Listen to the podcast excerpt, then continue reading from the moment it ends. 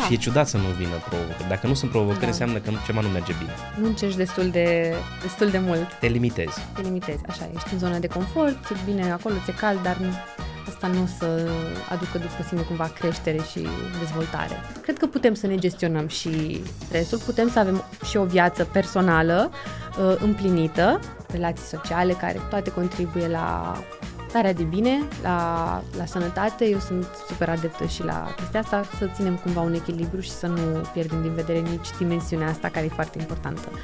Să, să te aștepți să fie, să fie setbacks, să fie probleme, să ai lucruri pe care trebuie să le depășești și să faci astfel încât să-ți placă la un moment dat tocmai uh, uh, chestia asta de a le depăși și de a trece peste și de a găsi o rezolvare. Mai are logică să urmărim un CV în momentul în care facem o angajare? Ne bazăm până la urmă cât de cât, îți faci o primă impresie dar nu stai să studiezi uh, foarte mult uh, ce scrie acolo. E important uh, dacă persoana respectivă îți poate dovedi în alt fel abilitățile sale, asta bate CV-ul clar și sub orice formă.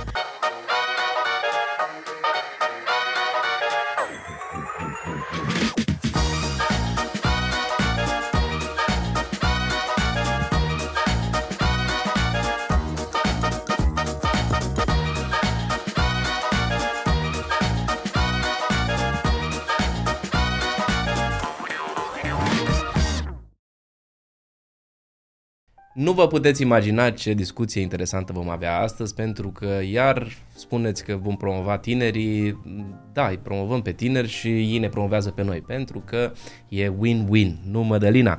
Astăzi Mădălina ne explică foarte multe lucruri de care noi, mulți dintre tineri, ne-am îndrăgostit, în special ce înseamnă antreprenoriat, ce înseamnă ambiția de a face ceva mare și uh, ne ajută să înțelegem exact cum trebuie să ajungem în punctul ăla pe care, pe care noi uh, l-am dorit încă de la început, din momentul în care am avut o idee, un vis.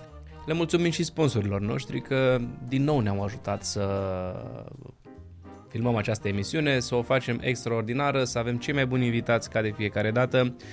Îi menționăm pe Highfarm Microgreens, uh, sunt highfarm-farm.com uh, high-farm.com sunt uh, cei de care v-am tot povestit cu super franciza, microplante, ce să mai e extraordinar, te ajută prin uh, tot procesul lor să devii antreprenor, să faci o afacere care să nu te mai uh, rețină să fii angajat, ci dacă vrei totuși să fii angajat, o poți face și part-time.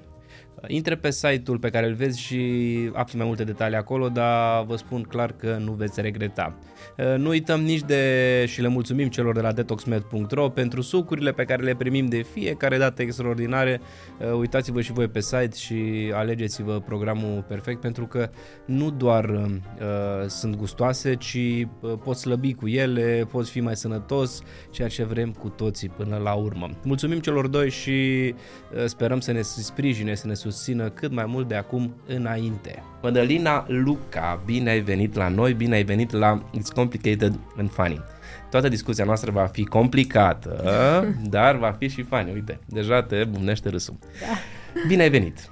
Bine te-am găsit și mulțumesc tare mult pentru invitație. Mă bucur super mult să fiu aici.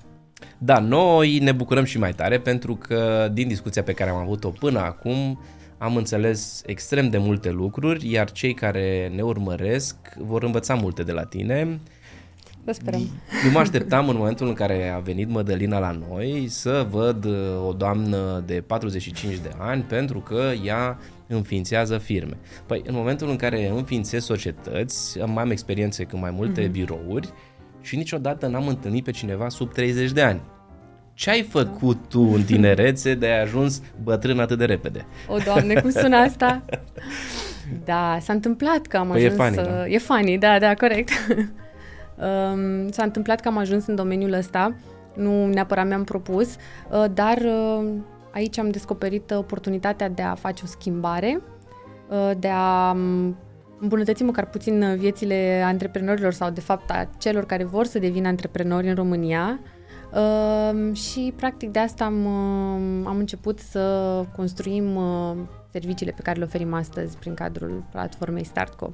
Asta a fost ideea. Deci s-a nimerit, dar eu cred că m-am nimerit într-un loc uh, bun pentru că pe măsură ce timpul a tot trecut am tot descoperit lucruri noi pe care le, le putem face și cum să aducem din ce în ce mai multă valoare, zic eu, clar, pentru, pentru antreprenori. Mădălina, nimic nu e întâmplător, să știi, asta e părerea mea cel puțin, toate se întâmplă cu un scop, mm-hmm. dar trebuie să ai inițiativa aia pe care voi ați avut-o în 2019, îmi spuneai, în momentul în care a zis, băi, hai să începem ceva. A fost, nu v-ați, nu v-ați ocupat în pandemie când ați văzut un potențial acolo, ci chiar înaintea pandemiei, și nu a fost întâmplătoare nici pandemia pentru voi, că v-a adus un plus. Într-adevăr, noi ca societate, și nu vorbim doar despre România, ci vorbim la nivel global, avem nevoie de digitalizare. Uh-huh. Pentru că vedem orașele și orașul în care locuiesc eu și în orașul în care locuiești tu, sunt foarte aglomerate. Și de ce să nu evităm uh, în a lua mașina, a parcurge un traseu cu mașina până la locul de muncă, a avea un birou închiriat pentru antreprenor necesită un, un cost în plus și atunci de ce să nu intrăm în digitalizare? Mai mult, de ce să mai depunem acea cerere la et, uh, online la etajul 2, la exact. ghișeul numărul 4? Așa de ce e. să mai facem lucrul ăsta? Și una peste alta, compania ta aduce plus. Aduce plus cui? Uh, aduce plus celor care vor să înceapă o afacere și nu vor să-și bată capul practic cu tot ce înseamnă partea asta de birocrație, dar lucruri care trebuie făcute, bineînțeles, adică nu poți să dai skip, trebuie să le faci, dar nu vrei să te stresezi cu ele, nu vrei să pierzi timp, nu vrei ca asta să fie practic ocupația ta principală. Și în același timp, totuși, vrei să știi că ai făcut lucrurile așa cum trebuie. Că și ăsta e un aspect important.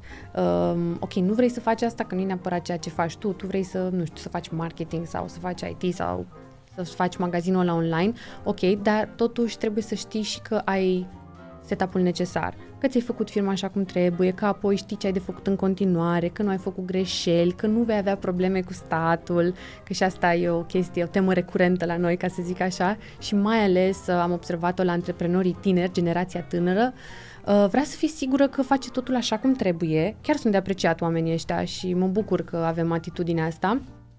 Uh, vor să facă lucrurile așa cum trebuie și în niciun caz nu vor să aibă probleme cu, cu autoritățile statului, în niciun fel. Uh, deci, uh, practic, pe lângă serviciile noastre, că îi ajutăm să-și facă firma, îi ajutăm cu contabilitatea, cu facturarea și așa mai departe, noi încercăm mult să ajutăm și cu informațiile necesare ca ei să stea liniștiți, să aibă siguranța că, ok, am făcut bine lucrurile astea și știu ce, ce am de făcut în continuare.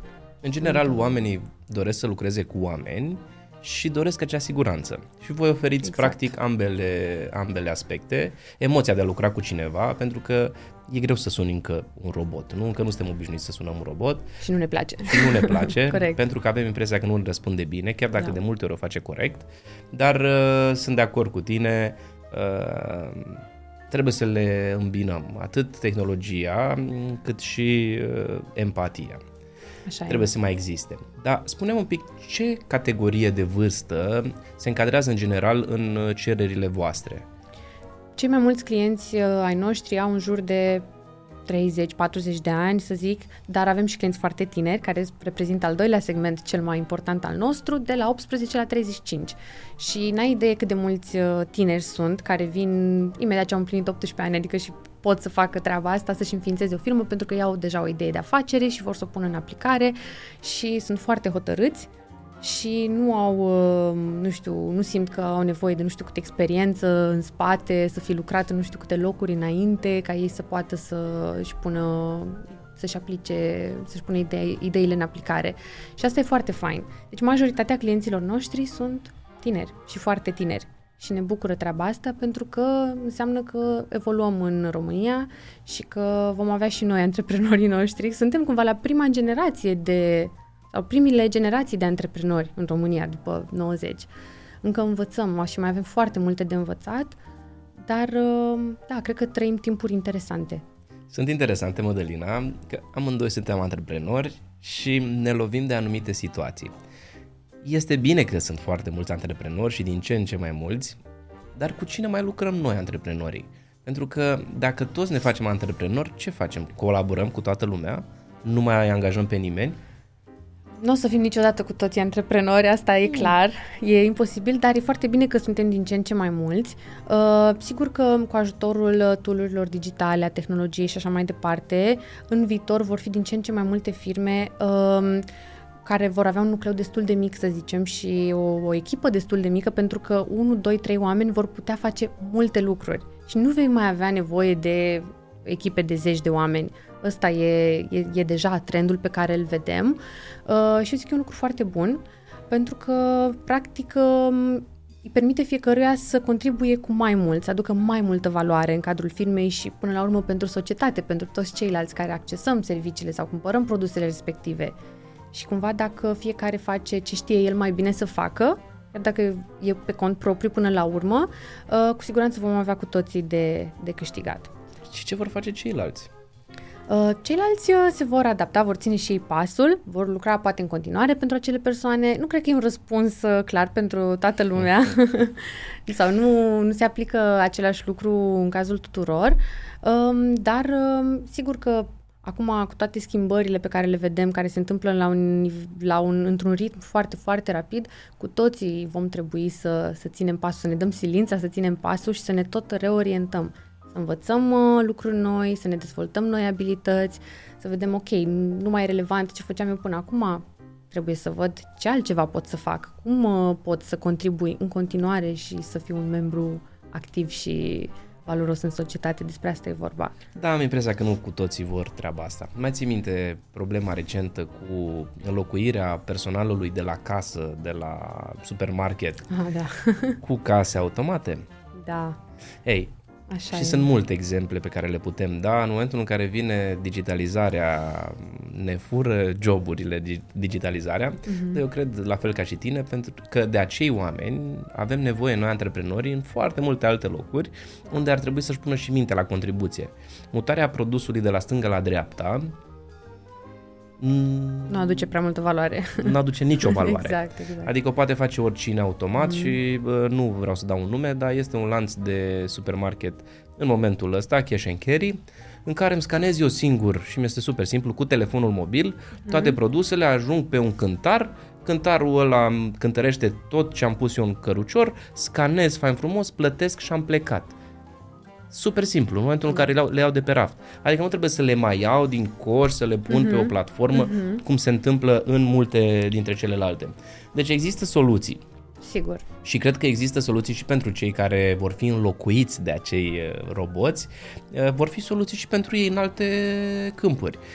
Cum putem noi pe acei oameni, știu că deviem puțin de la antreprenoriat, da. dar sunt foarte curios de părerea ta, cum îi putem reintegra noi pe acei oameni în societate? Pentru că serviciile noastre, autoritățile noastre au mai încercat cu cursuri de mhm. specializare în anumite alte domenii, re, cum da, reforma, recalifi- recalificare, ceva, ceva de genul ăsta, programe. Ceva da, de genul ăsta. Da. Și nu știu dacă au avut rezultate super bune. În afară, într-adevăr, funcționează. Și în, în afară, la fel, nu sunt atât de mulți antreprenori cum sunt în România. Mm. Nu este neapărat bine să fii antreprenor, este bine să mai fii și angajați. da, Noi avem o firmă și în Spania și să știi că este mult mai simplu să angajăm acolo. Da, dar în Spania, din ce știu eu, barierele pentru antreprenori sunt și mai mari. Adică acolo e puțin mai greu să-ți faci o firmă, ai cumva niște costuri mai fixe. Au fost mai, niște costuri. Să zicem. Dar da. acum cine vrea să facă o da. firmă fără bani, da, da, corect. Ce poți să faci fără bani? Sunt foarte puține lucruri pe care le poți face fără bani. Era vorba de câteva mii de da. euro, nu știu dacă da, ne-a costat da, vreo da. 5.000 de euro. Uh-huh. Nu e o mhm. sumă atât de mare. În momentul în care vrei să începi o firmă și nu e vorba de niște bani, niște costuri de genul ăsta, da. ci a fost nevoie de o garanție, de, uh-huh. uh, de un capital social de 3.000 de euro plus 1.000 și ceva de euro costurile. Deci nu este capă de lume nici acolo. Nu, Doar da. că uh, sunt instruiți mai mult uh-huh. să fie și angajați. Uh-huh. La noi există două categorii, ingineri și antreprenori. da, așa e. Nu știu, poate și pentru că piața forței de muncă sau oportunitățile în România ca și salariat nu sunt tocmai super. Depinde clar în ce domeniu activezi. Sigur că dacă ești IT sau în domeniile astea mai noi sau anumite profesii sunt uh, bine plătite și sunt multe oportunități și la noi, dar în altele nu neapărat. Și atunci eu cred că oamenii, știi cum de nevoie, se tot uh, adaptează și cumva sunt și împinși către alte soluții. Și de aici se naște poate și spiritul antreprenorial în cazul unora. E și ăsta un exemplu, pentru că în țări precum Spania și așa, e, e foarte ok și la îndemâna oricui să, până la urmă, să-și găsească un loc de muncă bine plătit, care să le aducă satisfacție, au stabilitate, au predictibilitate, e tot ceea ce își doresc ei. Foarte mulți oameni până la urmă. Nu toți își doresc să fie antreprenori, e clar. Dar uh, sunt alte condiții acolo și atunci cred că la noi uh, uh, avem așa de mulți uh, antreprenori, să zicem așa, de mulți, au pondere avem, mai mare a antreprenorilor și datorită faptului că, ok, uh, nu e chiar atât de simplu să fii angajat în România. Depinde... S-au săturat de șefi? S-au săturat și de șefi, s-au săturat de multe. Nu avem management, așa -i? Și asta cred că e o problemă, deși eu una nu am Leadership. lucrat, uh, da, în România. Nu pot să zic că mă, uh, am foarte multe cunoștințe pe partea asta, pentru că eu, experiența mea profesională a fost în alte țări, uh, dar, da, din ce mai discut și eu cu alții, într-adevăr, există multe, să zicem, neajunsuri și la noi. Um, dar ca să revenim la antreprenoriat, eu cred că e o chestie faină că avem așa multă inițiativă. Um, nu știu, eu sunt oricum mai mult pe modelul Statelor Unite, să zic așa, unde acolo tot așa, antreprenoriatul e la, e la casă. Și mă bucur că și la noi se întâmplă asta. Chiar uh, și încurajez pe, pe cât mai mulți uh, tineri în special, dar nu doar tineri, să treacă la acțiune cât de curând. Uite, că... bazele astea NATO n-au făcut uh, neapărat ceva rău, nu, în România, ci au adus antreprenoratul din Statele Unite. Foarte interesant ceea ce îmi spui. Într-adevăr, în același timp, sunt niște semne de întrebare. Unde ne îndreptăm în direcția asta? Da, toți ingineri, toți uh, antreprenori, ce facem? Într-adevăr, suntem și noi, în general, trimiși de acasă. Copilul meu trebuie să facă o școală, trebuie să fie inginer. Uh-huh. Copilul meu nu mai trebuie să facă o școală și să fie meseriaș în ceva, ci trebuie să fie inginer. Bun, inginerul ăla trebuie să lucreze cu o echipă de oameni sau cu o echipă de roboți. Uh-huh. În situația în care trebuie să lucreze cu o echipă de oameni, trebuie să fie niște oameni instruiți în ceva. Da. Cum se instruiesc? Că de pe YouTube poți să faci anumite instruiri, Bine, sigur. Dar în anumite măs- da. cu anumite limite. Ce da. facem? Că ești tu, în, ești cu ei acolo și tu cred că ai mai multe răspunsuri pentru noi. Uh, clar, acum depinde de ce anume vrei tu să faci. Pentru anumite meserii, în continuare e nevoie să te specializezi, să urmezi poate o cale mai uh, clasică, tradițională, ca să zic așa, în continuare, dacă vrei să fii medic sau inginer sau arhitect, adică trebuie să te duci la facultate, trebuie să-ți iei toate... Păi ai punctat bine, dacă vrei, da, nu dacă, dacă ești vrei. împins.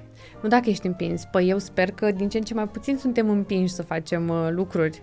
Nu, știu. Uh, nu e rușine ca al meu copil din scara blocului să nu fie inginer la fel ca vecinul de la 3?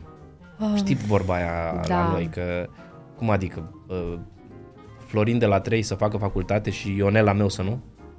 Da, nu știu, eu sper că mentalitatea asta dispare încet încet de la noi. Ea oricum nu funcționează. E de adică, la noi, dar încă mai sunt... Uh, mai sunt. De la noi clar dispare, dar uh, chiar și din generația mea, uh, nu știu, toți cei care, să zicem, au fost împinși să facă anumite lucruri și nu au venit din propria lor inițiativă sau alegerea nu le-a aparținut, lucrurile n-au ieșit tocmai bine. Adică Niciodată. Dă, nu, îți dai seama la un moment dat că, ok, eu nu vreau să fac asta, nu trăiesc visul nimănui al cuiva, eu îmi urmez direcția mea. Și se trezesc și... acei tineri, se trezesc să nu mai fie tineri la 35 de ani, încă în casa părinților, pentru că au fost da. împinși de la spate să facă ceva ce ei nu și-au dorit și trebuie neapărat să facă o familie, să facă și copii, da. pentru că așa trebuie și așa mai departe. Acest trebuie, s-ar putea să abuzăm prea mult de el. Da, e într-adevăr ușor, uh, ușor tristă, e, e ușor tristă narațiunea asta. Uite, de exemplu, în Germania... Uh, Dar acolo, greșesc? Uh, nu, nu greșești. Într-adevăr, în continuare sunt și situații... E realitatea. E realitatea, dar n-aș zice că e cea mai frecventă realitate. Ha. Sau poate sunt doar eu în bula mea, nu știu. Dacă e Ești tu super optimistă, nu. ceea ce e foarte bine. Da, cred că e un... Uh, Cum e în Germania, ia spune-ne. Păi în Germania e diferit în sensul că ei sunt foarte independenți așa, ca și oameni în general, dar de la o vârstă foarte fragedă. Adică, de exemplu, după ce termin liceul acolo, uh, marea majoritate, marea major, mulți dintre ei nu decid imediat ce vor face în continuare, la ce facultate Pentru se vor nici duce. Nu știi. Nici nu știe. O decizie foarte grea și știut, prematură. Nici eu n-am știut. Eu m-am nimerit, ca să zic așa, și chiar am avut uh, noroc într-un final. Dar majoritatea dintre noi nu știm. Nu știm ce vrem să facem în continuare și o decizie importantă. Bine, depinde și de ce așteptări ai tu de la, să zicem, facultatea pe care o urmezi, dacă vrei să te pregătească pentru o meserie sau dacă vrei doar să-ți pună bazele, uh, să-ți dea, nu știu, o, să te orienteze cât de cât sau să-ți formeze o gândire critică, dar nu neapărat să te pregătească pentru ceva foarte specific. Oricum, în Germania, ei nu se grăbesc să ia decizia asta. Uh, după liceu, foarte mulți dintre ei și-au, să zicem, un an de zile în care se duc călătoresc prin lume și lucrează, încearcă diverse lucruri, cunosc oameni, îi întreabă efectiv, tu ce Internship. faci? Da, internship, Mult. exact. Sau chiar efectiv lucrează. Adică um, eu când am început acolo facultatea, eram singura care nu aveam experiență de muncă la 19 ani. Toți ceilalți colegi ai mei lucraseră și lucrau deja și știau, erau cumva introduși deja în câmpul muncii, nu era nicio rușine, ba chiar era ceva la care toată lumea se aștepta, ok, ești mare, ești adult de acum și trebuie să faci lucrurile astea ca să-ți dai seama ulterior ce vrei să faci cu adevărat și mi se pare o abordare mult mai bună, mai practică, duce la rezultate mai bune, pentru că poți să experimentezi diverse lucruri, nu trebuie să iei o decizie definitivă imediat ce ai ieșit de pe băncile școlii, când oricum nu prea știi ce cu tine, ce ai înțeles tu din școală și ce te așteaptă în realitate foarte diferit. Um, și cred că ar trebui și noi să, nu neapărat să facem la fel, dar cumva să avem o, o alt fel de abordare, să fim mai flexibili, să ne dăm un pic mai mult timp, să încercăm mai multe lucruri pentru că până nu, nu faci, nu vezi, nu, nu știi. Adică Eu doar nu să-ți imaginezi. Rușine, Mădălina, ca Ionela meu, să lucreze la terasă ca ospătar la 16 ani, că Florin de la, eta- de la etajul 3 nu face asta. Da, eu e văzută că... ca o rușine munca la noi în multe da. situații. Eu n-am avut, n-am dus lipsă de bani nici când eram uh, adolescent, dar în fiecare vară eu munceam. Și nu făceam pentru bani, ci o făceam pentru exact ce spuneai tu. Și super. Și e foarte M-a bine. ajutat. Exact, să începi inclusiv cu munci de genul acesta. N-am adică... fost trimis la muncă, Da. ce am făcut, pentru că am, și am făcut construcții. Am un verișor care avea o firmă de construcții și îi ceream în fiecare vară, hai, ia lasă-mă și pe mine să lucrez la tine. Super tare. Dar ajută, nu e o rușine. Da. Ajută pentru că înveți ce înseamnă să muncești cu adevărat, înveți foarte multe lucruri și inclusiv, uh, exact, să fii chelner sau să lucrezi într-un magazin sau să împarți ziare. Interacționezi. Exact. Um, reprezintă așa o, un fundament esențial, zic eu. În, și a trebuit și eu să încep uh, tot așa să fac lucrurile astea pentru că mi-am dat seama că, ok, dacă e să mă duc apoi să văd, să fac, să încep uh, să lucrez în alt domeniu, adică cine o să se uite la mine dacă eu n-am mai făcut nimic până acum? Știi, doar faptul că ești student sau faci o facultate nu spune foarte multe despre tine. Toată lumea se poate înscrie la o facultate până la urmă, dar ce faci tu mai mult de atât? Care sunt interesele tale? Ce ai încercat să faci? Ce proiecte? uh, În ce proiecte ai participat? uh, Ce internship ai făcut? Asta spune mult mai mult despre tine până la urmă și te învață multe lucruri, pentru că doar pur teorie nu mai avem nevoie și nu mai trebuie să mergi până la urmă la facultate ca să obții partea asta de teorie. Acum internetul e plin de cursuri și sfaturi și așa mai departe. Trebuie să știi doar unde să găsești informația respectivă, nu trebuie să o tocești, nu trebuie să o știi. Da. Găsești informație foarte multă, trebuie să o sitezi tu în felul tău. Cam asta este tot. Chiar Așa vorbea e. un multimilionar, uh, nu mai nu rețin exact cine, dar uh, copiii lui vara lucrau pe terase, pe plajă. Uh-huh. Multimilionar, nu știu dacă Da. nu e chiar miliardar. Pentru că trebuie să începi de undeva. Așa este. Și e o valoare foarte bună, e un exemplu foarte bun, inclusiv dacă vii dintr-o familie cu posibilități, asta nu înseamnă că nu trebuie să ai același parcurs, să înveți aceleași lecții, de fapt. Diferența e că nu o Care faci te vor pentru ajuta. bani, o faci pentru altceva. Sigur. Asta Așa e singura este. diferență. Dar experiența aia pe care tu o acumulezi acolo Mhm. nu se compară cu nimic. Așa nu este. poți studia experiența. Așa este. Experiența te ajută foarte mult um, pentru că te ajută să, în primul rând, te învați să te bazezi pe forțele tale proprii, îți dă o încredere extraordinară, inclusiv faptul că tu poți să câștigi banii tăi de la o vârstă fragedă, chiar dacă nu ai avea neapărat nevoie că familia ta te poate susține, dar nu despre asta e vorba. Dar de obicei familia care are nu prea te susține și Exact. te lasă să te chinui și ceea ce, ceea ce este foarte bine. Și eu sunt de acord cu asta, mi se pare o strategie foarte bună și uh, cu cât începi mai devreme, cu atât mai bine. Acum să nu se sperie fetele mele că nu o să le ajut, da? O să trebuiască să pună și osul. Corect. Mulți antreprenori, cum spui tu foarte bine, dar câți dintre ei au și succes? Acum depinde. Uh, știm cu toții că... Nu da. putem defini succesul, pentru că succes nu înseamnă da. neapărat bani. Dar câți, într-adevăr, ajung cu visul lor să-l ducă la, la bun sfârșit, adică să integreze ceva ce au avut într-un business plan inițial. Pentru că, da, nu neapărat să facă bani, ci să vrem să facem acest pahar, să știm că trebuie să aducem, facem rost de nisip, de o mașinărie și să facem acest pahar. Că l-am vândut sau nu, rămâne de văzut. Dar câți ajungă să croiască acest pahar? Și că ajung foarte mult, sigur că depinde... Câți nu cedează în primele trei luni? Cedează, cedează mulți, într-adevăr, că și noi vedem uh, antreprenori care poate și-au înființat firma cu noi și apoi peste nu foarte mult timp deja își închid firma sau pun pe pauză activitatea. E normal să fie și astfel de um, rezultate. Încerci, mai dai greș, încerci din nou. Până la urmă despre asta e vorba. Nu-ți garantează nimeni că vei reuși din prima. Păi și cum vei reuși fără să greșești? Corect. Adică până la urmă și greșeala și eroarea și absolut tot, uh, totul face parte din călătoria ta ca și antreprenor, din formarea ta și nu ar trebui să ne fie frică și nu înseamnă că nu vom avea niciodată succes dacă, nu știu, o idee nu s-a concretizat, nu ne-a ieșit planul ăsta. Nu e nimic, reiterăm, facem altceva. Reîncercăm. Până la urmă, eu cred că sunt oameni care știu sigur că asta vor să facă și până nu ajung la uh, să zicem, uh, versiunea care să le permită lor să-și pună toate, să-și concretizeze uh, planurile, nu, nu se lasă. Sunt și cei care pornesc dintr-o, nu știu, poate dintr-o pasiune sau că se pricep foarte, foarte bine să facă ceva și atunci zic ok, hai să fac din asta o afacere, asta e abordarea 2 și atunci uh, poate că persoanele astea dacă nu reușesc sunt mai dezamăgite că zic că e da altceva ce să fac. Atâta știu, asta, asta e ceea ce știu eu să fac și dacă nu mi-a ieșit atunci o las și o fac, al, nu știu, rămân în continuare la statutul de angajat, să zic. Dar um, Până la urmă, asta e cheia antreprenoriatului, să, să experimentezi, să tot încerci, să tot faci până când ajungi la varianta optimă pentru tine. Și să faci asta cu mulți tine discut și îmi spun, băi Alex, tu ai avut noroc, uh, ție ți-a ieșit și întreb de fiecare dată, dar tu cu afacerea ta cu care nu ai avut noroc, eu nu cred în noroc, dar în fine. Da, corect. Um, cu afacerea ta, să merg pe aceeași discuție cu uh-huh. ei, știi? În afacerea ta în care nu ai avut acel noroc, timp ai trecut prin foc? Uh-huh. Și majoritatea mă întreabă cum adică. Deci nu înțeleg nici măcar că trebuie să treacă prin greutăți, prin acel foc, să ajungă la succes. Păi nu cred că poți ajunge fără, nu? Fără să greșești poți ajunge la acel succes?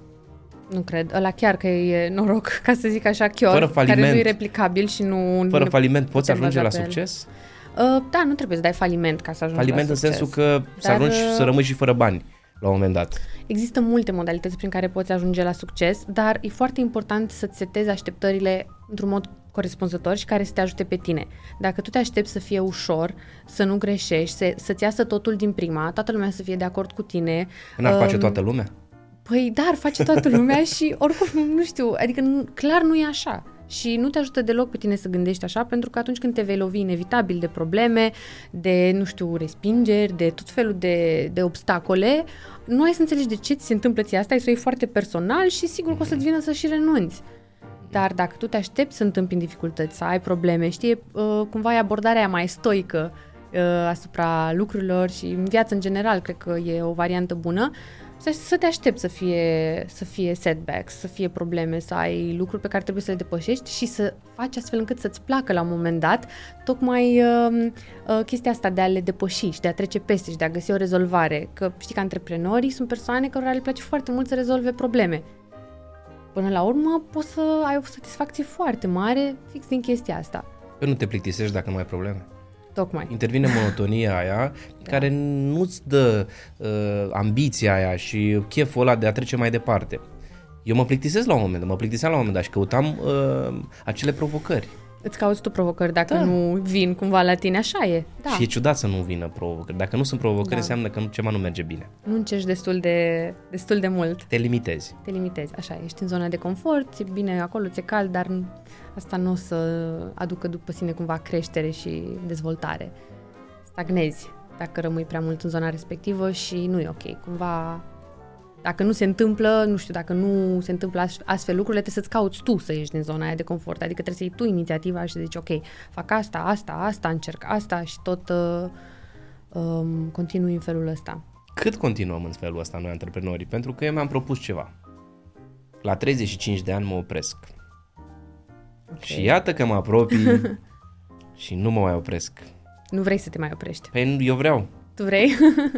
Dar nu pot. Da. Păi depinde, că și aici sunt uh, oameni și oameni cu obiective diverse. Uh, sunt uh, oameni care vor, uh, e la mod acum să zici că vrei să te pensionezi, cum uh, poate vrei și tu, nu? La o anumită vârstă, care e mult sub vârsta clasică de mhm. pensionare. Um, și pensionarea asta poate să însemne foarte multe lucruri. Uh-huh. Um, este un antreprenor de care mi-mi place mult, care zice că să te pensionezi înseamnă, de fapt, te pensionezi în momentul în care uh, nu mai faci lucrurile care nu-ți plac. Adică faci exact ceea ce vrei tu să faci și ceea ce îți place ție să faci. Am ieșit la pensie de câțiva ani. Atunci, Atunci e foarte tare, vezi, dacă privești lucrurile din punctul ăsta de vedere. Um, și sunt, da, cum ziceam, dacă e să ne gândim din punctul ăsta de vedere, sunt oameni care poate nu o să se oprească niciodată Știm acei antreprenori care au o vârstă super înaintată și încă sunt activi în companiile lor și fac lucruri și sunt implicați în proiecte, pentru că asta le place să facă și îi ține în viață și nu simt nevoia să se oprească din treaba asta. Pentru că antreprenoriatul e și un stil de viață. Nu e doar ceva, nu e un job, nu e o chestie pe care o faci de la 9 la 5 și după aia Știi cum mă vedeam ai terminat. în momentul în care am început antreprenoriatul și știam clar că voi avea succes pentru că eram pregătit să trec prin acele provocări. Știam clar, va veni succesul. Cu toate că mulți dintre apropiați, prieteni spuneau, băi, dar tu nu vezi că nu merge. Mm-hmm. Și eu le spuneam, nu vezi că merge? Păi cum merge, că n-ai făcut bani? Da. Cam acolo era. Ei, dar eu mă vedeam la început antreprenoriatului, zic, ajung la un nivel, exitul, știi cum e, toată lumea uh, vede la început exitul, gata, vând compania, fac o uh-huh. grămadă de bani și mă pensionez. Ce înseamnă pensionare la mine? Era, mă vedeam pe o plajă, sunt îndrăgostit de mare, de pescuit, mă vedeam pe o plajă, cu un băruleț, cu patru mese, în care eu mai gătesc o dată la două zile ca să mă și țin un pic în priză, în rest pescuiesc. Aș putea face lucrul ăsta, dar parcă nu vine, pentru că am dat de gust. Exact. Am dat de gustul antreprenorului și mai ai și succes, când vezi că faci lucruri și bune, nu te mai oprești. Oare tuturor li se întâmplă lucrul ăsta?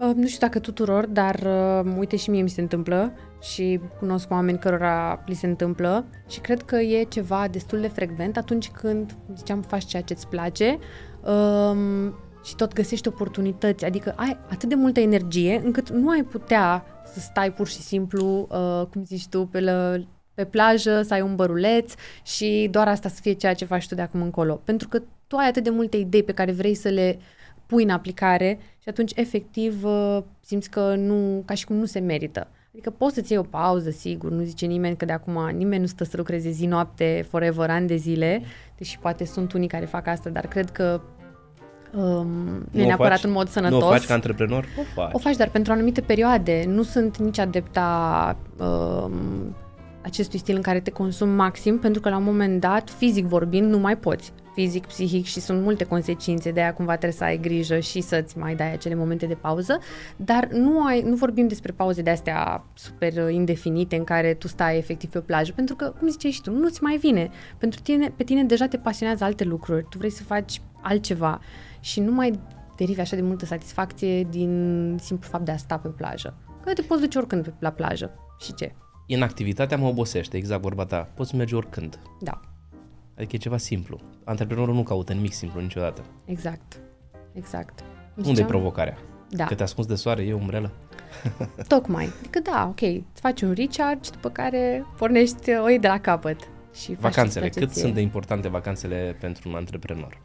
Um, depinde de fiecare, că și aici am auzit tot felul de păreri. um, cred că sunt importante. E important să-ți, uh, să, să ai momente de repaus. Asta cred că e important, uh, ca să nu ajungi la burnout. Uh, nu, deci vrei să eviți burnout-ul cu orice, cu orice preț, uh, pentru că în momentul respectiv deja simți că nu mai poți să tragi de tine. Nu zic că eu nu am trecut din fericire prin acel, uh, nu am trecut prin asta, uh, dar știu că e ceva din care ți destul de greu și cumva e contraproductiv. Deci cum trebuie să îți, îți iei timpul necesar să te reîncarci și asta poate fi, poate însemna lucruri diferite pentru oameni diferiți, poate să însemne să te duci la plajă și să stai acolo o săptămână sau poate să însemne, nu știu, să uh, ai zile în care termini mai devreme și te duci acasă și citești sau te duci la sală, ai timp pentru tine. sau pentru familia ta sau pentru că, pentru că viața unui antreprenor, bineînțeles, se împletește și cu alte lucruri care se întâmplă în viața ta.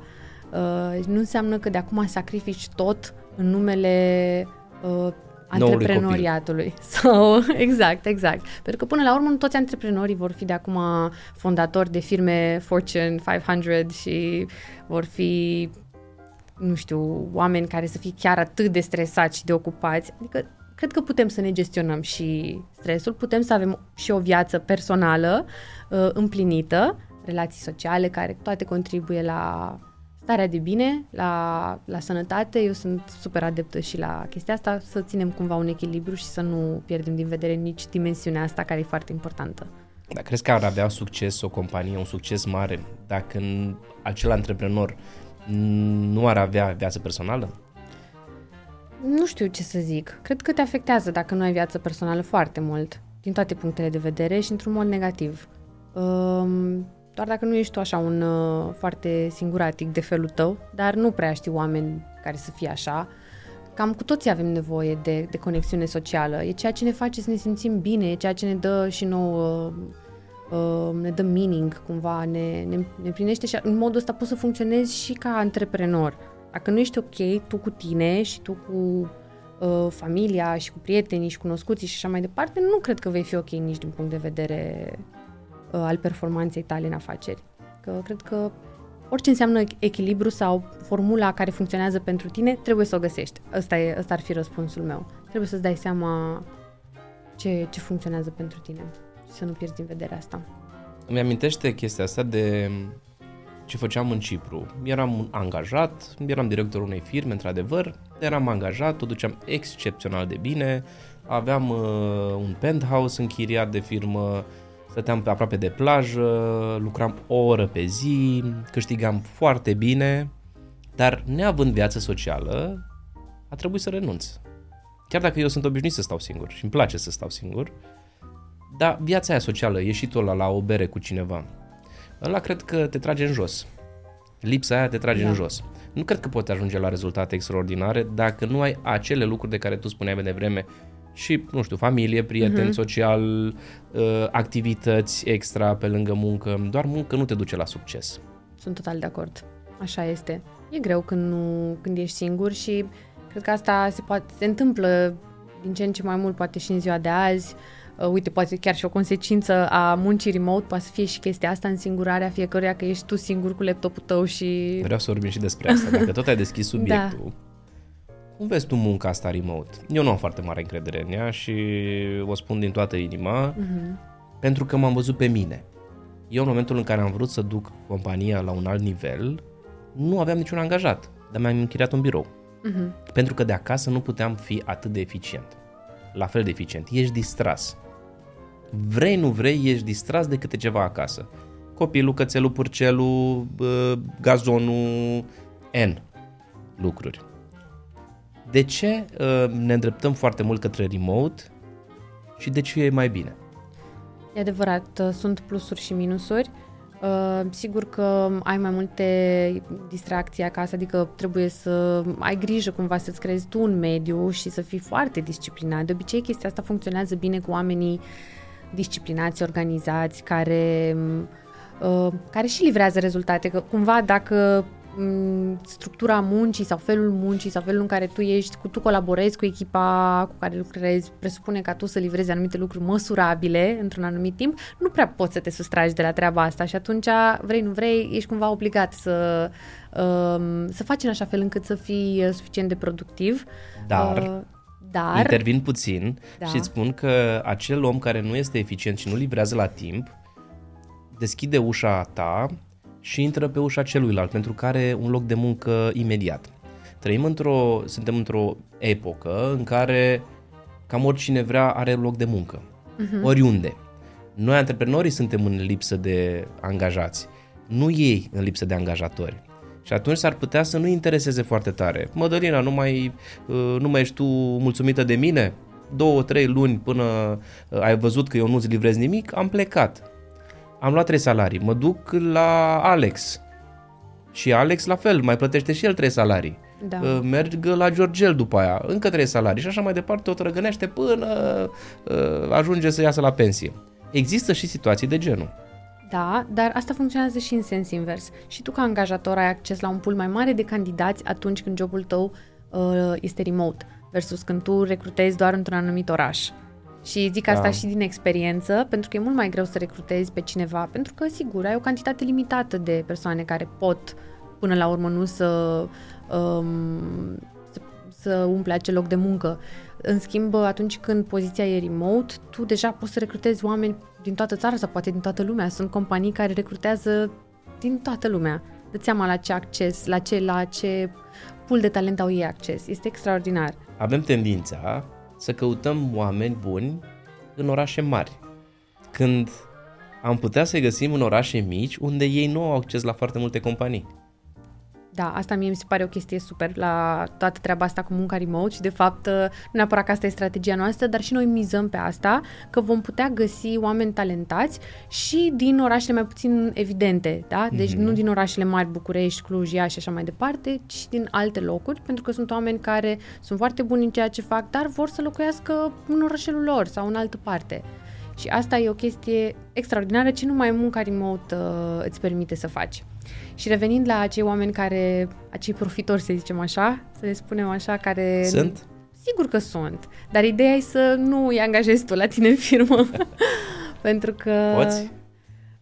Sigur că depinde foarte mult de cum anume funcționează procesul tot de recrutare, dar până la urmă cu toții ne dorim să putem să identificăm oamenii ăștia atunci când sunt și să luăm uh, măsurile necesare pentru că nu ni dorim în echipă. Că mai sunt inevitabil, asta e, dacă într-o firmă mare sunt mulți și oameni de genul acesta. Deja când vorbim de firmele mici, mie mi se pare că în firmele mici uh, contribuția fiecăruia este foarte evidentă și e cam greu să uh, duci așa oamenii de nas, adică dacă tu nu-ți faci treaba sau nu performezi la un nivel uh, ok, uh, eu îmi dau seama de treaba asta și sigur că am să iau măsuri, nici nu-mi permit să țin până la urmă oameni de acest fel. Eu sunt în Iași, da? Ne lovim de următoarea problemă. Sunt companiile astea multinaționale mari, în care nu se vede eficiența aia și cu toată puterea cuvântului răpesc mulți angajați nu din firma noastră, ci înainte ca ei să ajungă în firma noastră și devin captivi acolo. Pentru că noi avem, românul are o reticență la schimbare. Odată intrat pe o poziție, zice, e, las că e bine, așa că ce în mână nu-i minciună. Uh-huh. Și e mai greu să-i scoți de acolo. Chiar dacă ei nu duc o viață bună, ei nu trebuie să fie foarte eficienți pentru că e vorba de 1000 de angajați, da. 100, dacă nu sunt foarte eficienți, trag ceilalți 900 pentru ei. Cum facem în situația asta? Pentru că vorbim de orașele mari. Mergem uh-huh. cu remote pe orașele mici? Da. Asta e singura soluție? Eu asta cred. Într-adevăr, uh, e greu să concurezi cu astfel de angajatori. Um, nu oferă mai mult decât oferim noi. Nu, nu Nici condiții, nici bani, Depinde. nimic. Da, într-adevăr. Nu, nu oferă neapărat mai mult, în schimb oferă un siguranță. job, siguranță, un job ușor, e simplu, nu te stresezi, te duci acolo, ai predictibilitate. Se sună de ieșire. Da, Așa e. Uh, într-adevăr, asta e o Banca îți oferă acel problemă. credit. Da, da, da, corect, corect. E corect. firmă mare. Da. Iarăși depinde de ce oameni vrei tu să atragi în firma ta. Până la urmă, na, uh, vrei să te înconjori de un anumit tip de oameni care poate și ei caută să lucreze într-un anumit mediu. Poate nici noi... nu-i vrei pe ea, nu? Păi nu-i vrei, asta zic. Nu-i vrei pe acei oameni care se mulțumesc să stea acolo, să le fie super cald, nu vor să evolueze neapărat, nu interesează altceva decât să fie totul simplu, și uh, ușor pentru ei. Până la urmă nu vrei oamenii ăia, depinde pentru ce poziție, dar în general nu vrei. Tu vrei oameni care să facă lucruri, să vină și ei cu input, idei, să-și dorească și ei să evolueze, pentru că până la urmă um, de asta depinde și succesul firmei tale și companiei tale, de oamenii care lucrează pentru tine și e foarte important să-ți atragi oameni de calitate. Și eu zic că avem mulți oameni de calitate și noi avem foarte mulți colegi tineri, poate pentru ei e, nu știu, primul job sau al doilea job, nu au foarte, foarte multă experiență anterioară, dar uh, vin cu chef de a face lucruri și se pare interesant ceea ce facem, iar și e important să se identifice cu misiunea companiei, nu se plictisesc repede. Din experiența noastră, nu. Nu. nu. Uh, chiar uh, asta ziceam că mi se pare fain că reușim cumva să le insuflăm uh, chestia asta și să, să le placă faptul că reușesc să aibă un impact în viețile oamenilor, antreprenorilor în cazul ăsta, să-i ajute. E important și ce mediu creezi la locul de muncă, iarăși foarte important. Chiar dacă ai o firmă mică, asta nu înseamnă că nu trebuie să creezi un loc de muncă ok, condiții bune, să fii flexibil, să oferi flexibilitate, chiar dacă nu ești 100% remote din prima, dar să dai posibilitatea oamenilor să lucreze și remote atunci când au nevoie um, în, diverse, în diverse momente. Um, poate să împrumuți unele lucruri de la firmele mari, unele beneficii, pentru că oamenii stau într-un anumit loc și pentru colectiv și pentru beneficii, nu doar pentru salariu, până la urmă nu e singurul lucru care îi, îi motivează. Și într-adevăr cred că e destul de nou sau rar încă la noi în România ca într-o firmă mică să ai uh, parte de astfel de lucruri. Și de aia de obicei ei se duc și la firmele astea mari pentru că zic, da, dar măcar aici îmi dă, nu știu, abonament la sală sau uh, la ceva acces la cărți sau mai pot să lucrez remote din când în când, pe când un angajator mic clasic de obicei e foarte diferit și mulți evită și din motivul ăsta. Atunci ține și de noi ce fel de uh, companii construim, ce fel de mediu de lucru oferim oamenilor, că și asta e important. Până la urmă, nu doar cât uh, nu doar clienții sunt importanți, ci și echipa ta, angajații tăi ce le oferi lor și acolo creezi valoare ca și companie. Pentru mai bine ai grijă de angajați ca ei să aibă grijă de clienți? Exact. Ce alegem în momentul în care vrem un angajat nou? Experiență sau entuziasm? Uh, ideal ar fi să le ai pe ambele. Dar nu le ai. Nu le ai pe ambele. Aș merge pe aș merge foarte mult și pe entuziasm. Adică cred că bate în anumite situații experiența. Pentru că dacă ai experiență, ok, ai experiență, dar atitudinea ta este una de om uh, sătul, nu mai ai chef, tu vrei de acum doar ceva simplu călduț, nu mai ai chef să te bați cu... Credeam că numai la mine se întâmplă lucrul ăsta. Nu, deci atitudinea e tot, nu e totul, dar e 90, 90% sau oricum foarte mult. Consider că vibe-ul pe care îl aduci și cum vezi tu lucrurile, dacă ești orientat către rezolvarea problemelor, dacă ești dispus să uh, faci uh, lucruri, să um, îți asumi responsabilități, dacă ai energie, asta e foarte important. Extraordinar de important, pentru că experiența o capeți în timp până la urmă uh, și în ziua de astăzi um, avem acces la multe, multe surse de învățare, poți să faci multe lucruri într-un timp relativ scurt. Și atunci, sigur, acum dacă recrutezi pe cineva într-o poziție de senior, poate că experiența contează foarte mult, dar și atitudinea. Nu aș putea să angajez niciodată pe cineva doar pentru experiență. Dacă atitudinea e nepotrivită și lipsește drive-ul, nu Pentru e ok. că acel senior va lucra cu alți, uh, la, alții la început, fără experiență, dar cu entuziasm. Le va striga entuziasmul celor mici, nu? Exact. celor tineri. Exact. Și contează foarte mult uh, până la urmă cum vede fiecare uh, lucrurile, munca pe care o face și dacă vine cineva care, cum ziceam, nu mai are chef să facă lucruri, atunci asta o, să stri- o să-ți strice foarte, foarte mulți alți oameni, sisteme și nu, nu e ok absolut deloc. Nu, Mai are logică să urmărim un CV în momentul în care facem o angajare? Are rost să-l mai citim? urmărim, dacă nu avem ce altceva să urmărim, să urmărim, ne bazăm până la urmă cât de cât. Îți faci o primă impresie, dar nu stai să studiezi uh, foarte mult uh, ce scrie acolo. E important uh, dacă persoana respectivă îți poate dovedi în alt fel abilitățile sale, asta bate CV-ul clar și sub orice formă. E mai simplu în anumite domenii, la designer, să zicem, sau la persoane care efectiv îți pot arăta rezultatul acțiunilor sale, în ce proiecte au mai fost implicați, ce au reușit să facă și așa mai departe, um, atunci, clar, CV-ul nu mai contează absolut deloc. Ce facultate ai făcut sau unde ai mai lucrat sau nu, tu arată demonstrează cumva ce, ce poți tu să faci, atunci asta, asta spune totul. Ce facem cu, cu CV-urile pe care le primim și primim prima întrebare, cât îmi, cât îmi oferiți? uh, da. Că e destul de deasă întrebarea asta. Înainte e... să ne spună acel candidat ce oferă el.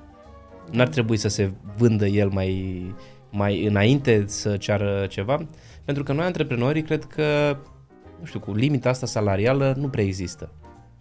Este în funcție de ceea ce ne arată fiecare, mai ales la companiile, în companiile în dezvoltare, companiile la început de drum au foarte multă deschidere și flexibilitate în direcția asta.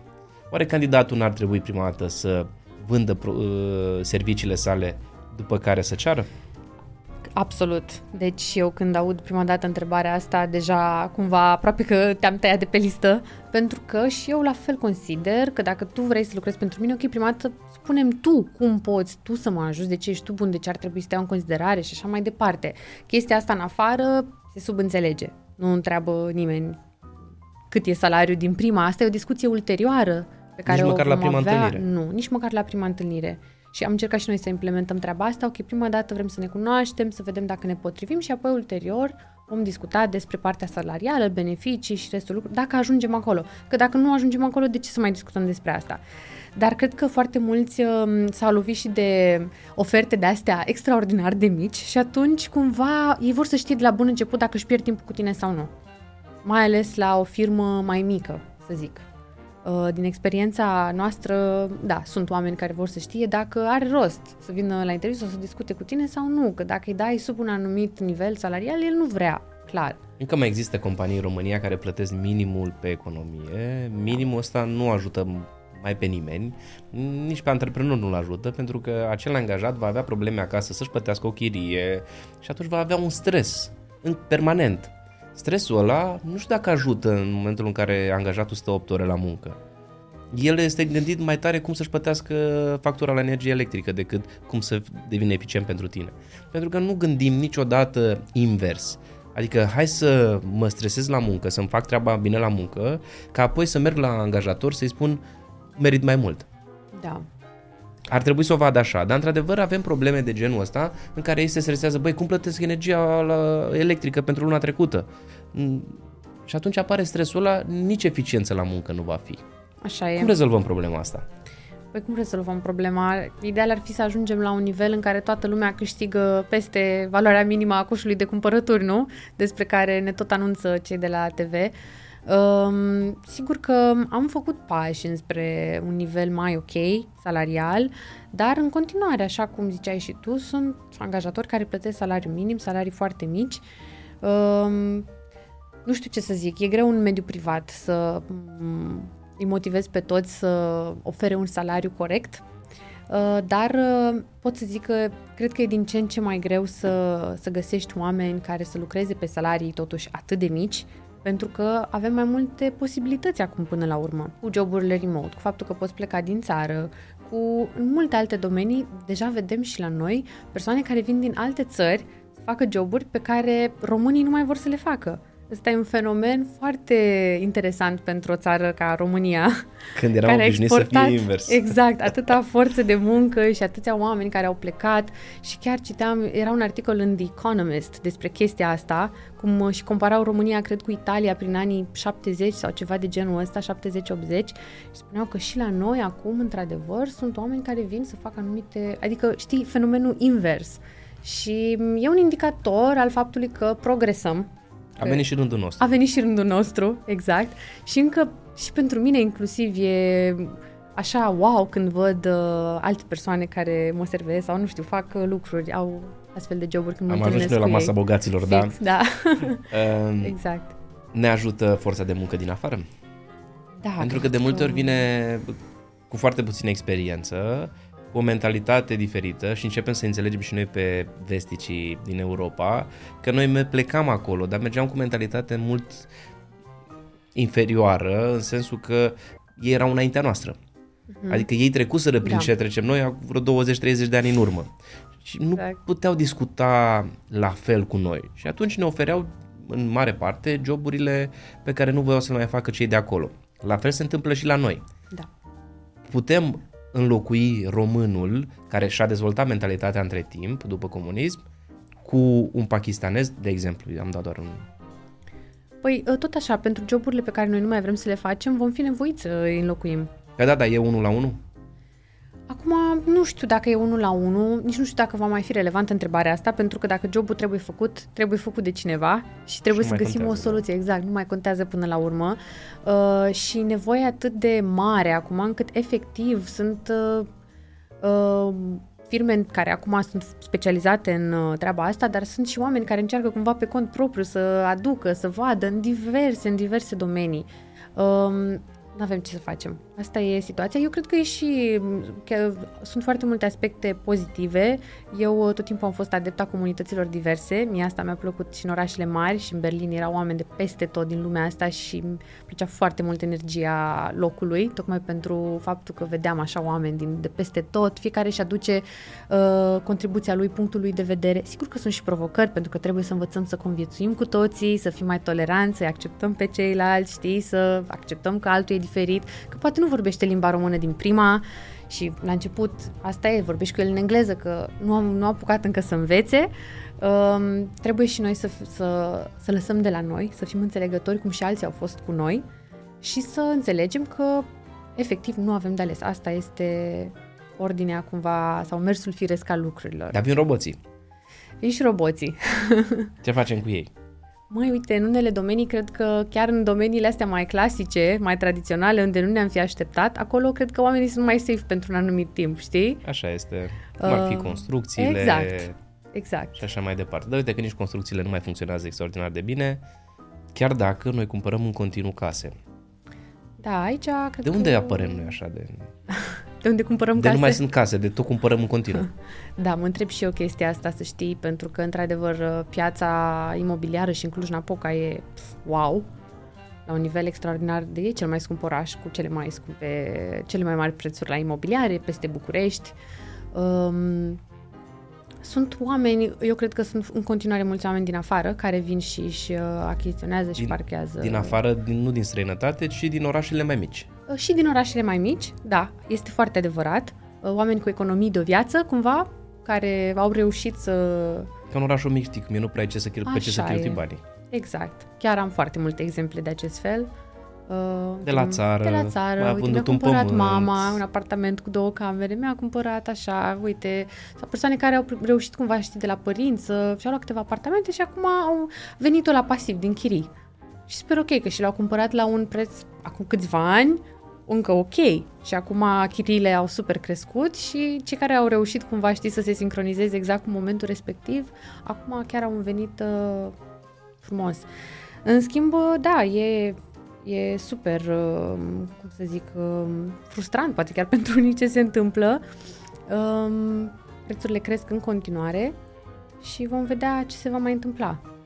Nu știu, acum... IT-ul a crescut într-adevăr Da. nivelul de salarizare, de cost al unui apartament, pentru că nivelul de salarizare a IT-stului este mult mai mare decât era acum 10 ani a altcuiva care lucra pe o poziție similară și atunci fiind o putere mare de o putere mare financiară, multe firme din străinătate, știi foarte bine, au venit pe în special pe IT. Uh, IT-istul lucrează remote de acasă Da. și are nevoie de acea casă și au permis să crească Da. prețurile în uh, industria asta Mhm. imobiliară din acest motiv. Dar cât o mai duce pe, pe direcția asta că nu înțeleg, nu, nu mai are logică la un moment dat. Da, Eu stau în chirie, să fiu sincer. și eu, să știi. Și nici nu mă gândesc vreo secundă să-mi cumpăr vreo casă. Nici eu, momentan. Chiar sunt adepta, nu știu, cred că am fost inspirată și de prin alte țări, că sunt mulți cu mentalitatea asta. În Germania, marea majoritate stă în chirie poate o viață întreagă. Bine, acolo ai alte protecții ca și chiriaș. Nu te poate da chiar așa ușor afară. Poți să-ți amenajezi apartamentul cum vrei tu. uh, Nu-ți poate crește chiria chiar așa. Uh, fără nicio limită, oricât, oricând. La noi sigur că nu există toate lucrurile astea, dar chiar și așa mi se pare că prea ne grăbim să ne cumpărăm repede o casă și să ne îndatorăm foarte mult și nu e o decizie neapărat foarte smart din punct de vedere financiar. Mai bine am investit noi într-o afacere Exact. care să ne Asta- producă într-adevăr bani. Da. Acum vreo 10 ani, într-adevăr, investițiile românului erau stricte în două direcții. Casă, mașină. Mhm. Mașină scumpă. Adică făceam o rată la bancă să ne cumpărăm o mașină scumpă care ne consuma bani. În ziua de astăzi sunt foarte multe împrumuturi pentru a face o afacere. Am Da. văzut tot mai des. Cine vine franciza și înțelegem foarte tare că oamenii într-adevăr vor să investească în ceva care să le aducă un venit uh, lunar. Mergem spre bine oare în direcția asta că investim în afacere, dar și riscul crește. Uh, Eu zic că e ok că investim în afaceri. Sigur că putem să investim și în alte lucruri, nu doar în afaceri, dacă depinde care este obiectivul nostru. Dar cred că stăm uh, sau începem să stăm un picuț mai bine la capitolul ăsta de educație financiară și să înțelegem că, într-adevăr, um, trebuie să ne orientăm spre acele lucruri care ne vor uh, avantaja pe noi și în viitor, nu doar acum, în prezent. Că dacă am o gândire pe termen scurt, atunci voi lua uh, un anumit tip de decizii. Dacă am o gândire în perspectivă și pe termen lung și mă interesează și cum voi fi eu peste 10 ani, 20 de ani, 30 de ani la pensie, că nimeni nu mai crede în pensia aia de la stat, dar toată lumea, am toată lumea, multă lume încearcă să-și facă alte planuri, nu? Să facă, să-și merge pe alt tip de investiții ca să-și asigure un venit când va veni vârsta respectivă și atunci uh, cred că începem și noi să ne îndreptăm spre zona aia, adică să facem ce ar fi trebuit să facem încă de mai de mult, dar na, poate ne-au lipsit uh, cunoștințele necesare. Nu e neapărat vina noastră. Exact.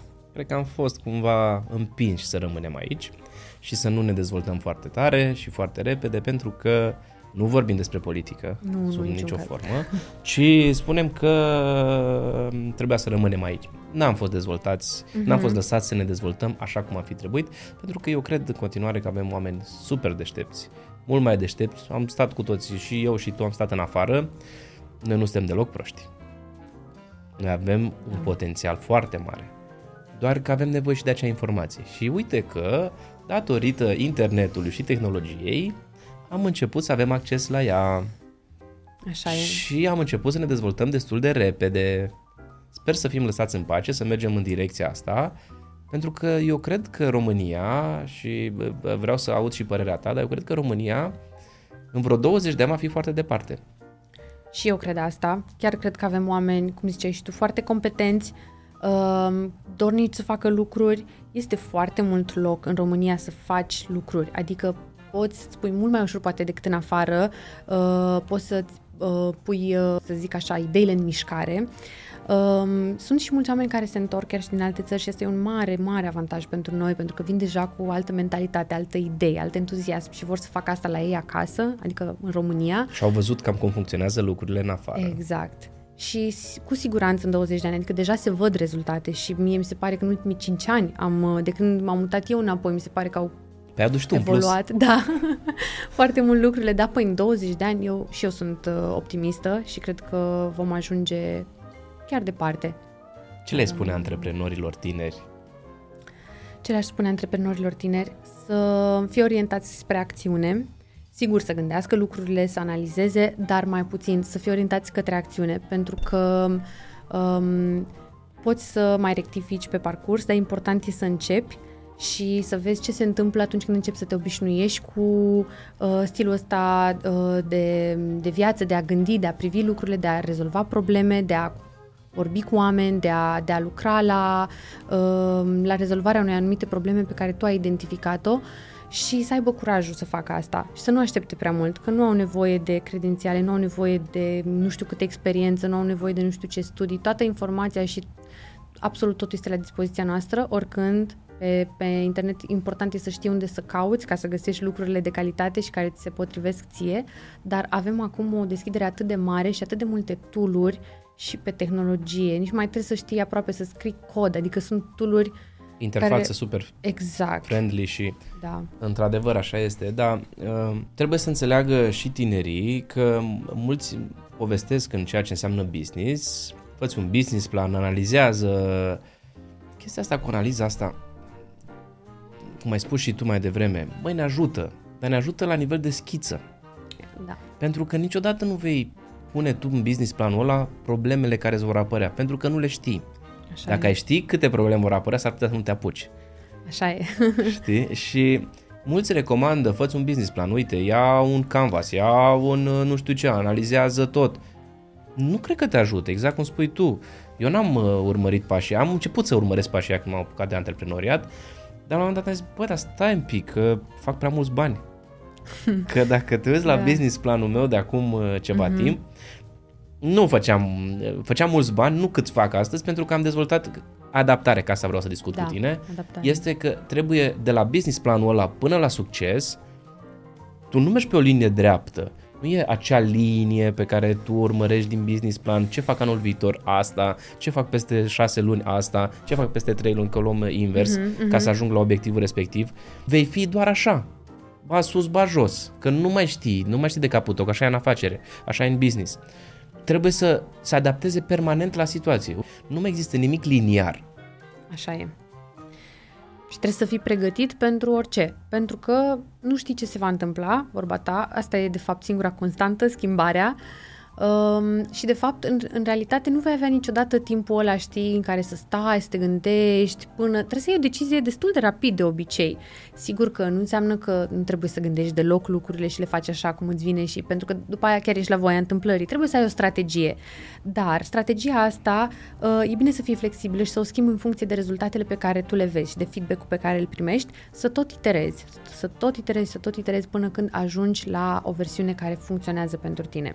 Și eu sunt genul mai analitic, de fapt, așa de felul meu, și mă împing să nu petrec atât de mult timp pe partea asta de a gândi lucrurile și de a le super, supra-analiza și mai degrabă să încep să le fac pentru că experiența e mult mai valoroasă și ai mult mai multe Și de mai învățat rapidă, din nu? ea. Mai rapidă, exact. Pentru că dacă stai mult și bine să te gândești, e posibil să nu te mai apuci, e posibil să îți găsești tu tot felul de motive pentru care nu ar funcționa, justificări și nu e ok să intri în lupul respectiv tu nu poți să știi de la început exact ce se va întâmpla. Mai bine începi, lansezi experimentul și ulterior, în funcție de rezultate, uh, schimbi ce e de schimbat, păstrezi ce e de păstrat și tot așa mai departe.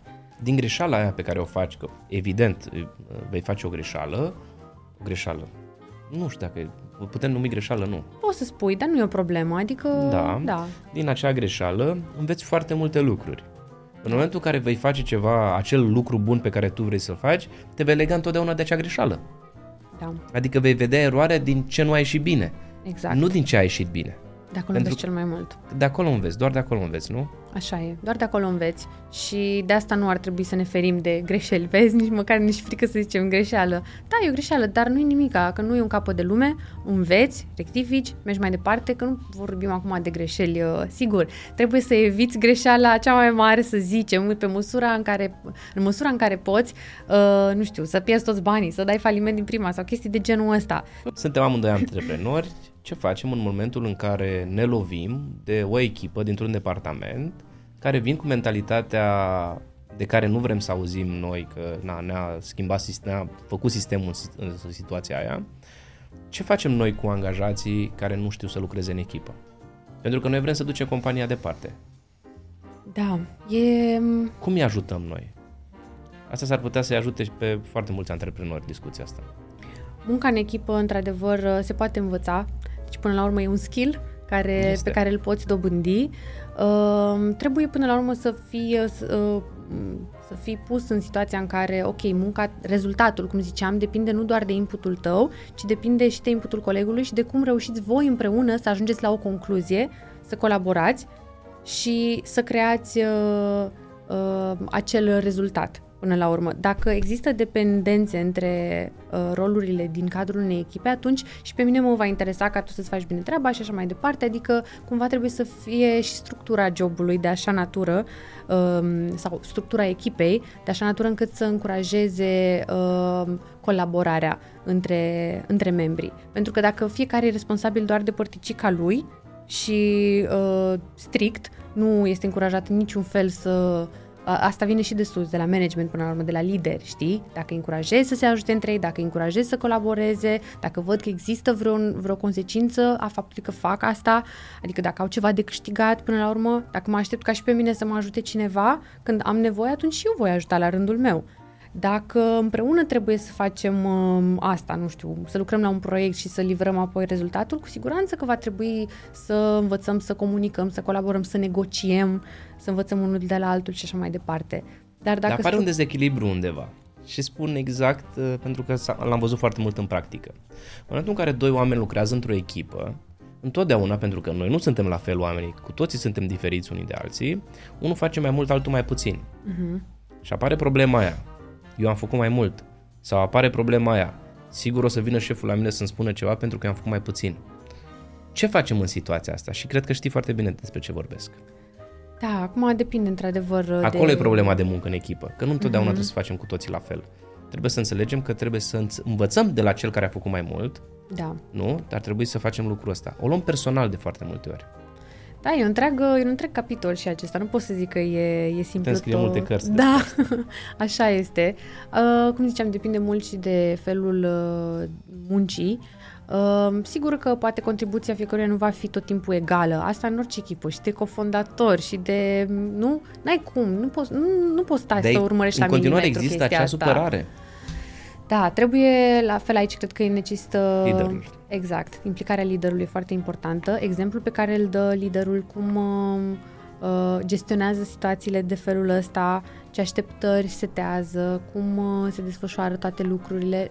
Nu e, o, nu e o treabă ușoară a liderului, că și liderul e tot om și trebuie și el să, probabil și el să facă multe greșeli la capitolul ăsta, o să învețe din ele, apoi o să procedeze altfel și așa mai departe. Um, dar, uh, într-adevăr, cred că um, contează foarte mult um, să încerci lucruri, chiar și uh, când vine vorba de cum anume funcționează echipa ta, știi? Până la urmă și aici faci uh, tot diverse experimente. Nu e capăt de lume. Nu, nu e un capăt de lume, nu ți iese din prima nicio problemă, mai încerci încă o dată și așa mai departe. Dacă ai oamenii potriviți, care să nu ia nici ei ca pe un capăt de lume dacă ceva s-a întâmplat și nu le-a convenit, aici comunicarea e foarte importantă um, și să accepti și tu ca lider, ca restul să vină la tine să-ți spună, uite, asta nu mi-a plăcut, asta nu mi-a convenit, adică să, să rezolvi cumva lucrurile Ăsta astea e liderul. frumos. Da. Da, E manager. da, exact. Da. Și atunci uh, găsești o formulă prin care să faci lucrurile să, să funcționeze. Cum stăm cu liderii? Cât de ne crește numărul lor? Păi ar trebui să ne crească. Până la urmă, dacă vrei să construiești uh, o companie... Nu Dar în vrei- realitate, Păi, uh, vezi mai din ce în ce mai mulți lideri? Adevărați lideri? Nu manager, pentru că manager, da, vedem din ce în ce mai mulți, pentru că avem manager de manager de manager de manager de manager. Da, Avem supervisor de supervisor de supervisor, de super, adică avem foarte multe în ierarhia unei companii, deja apar foarte mulți manageri, apar foarte mulți supervisori, uh-huh. din ce în ce mai puțini executanți. Uh, Da, avem roboții. Nu e o problemă asta. Dar lideri, că nu vedem lideri de lideri prea mulți. da. E, e greu aici cu leadership-ul și noi uh, ne, cum să zic, ne confruntăm acum cu chestia asta, adică trebuie să învățăm să fim lideri. Știi că leadership-ul se învață, adică sunt mai multe teorii. Dacă te naști lider, devii lider, eu cred că devii lider. Uh, și atunci uh, necesită mult efort, uh, necesită, um, să zic, uh, studiu, implicare. Uh, nu e ceva ce poți să dobândești de azi pe mâine.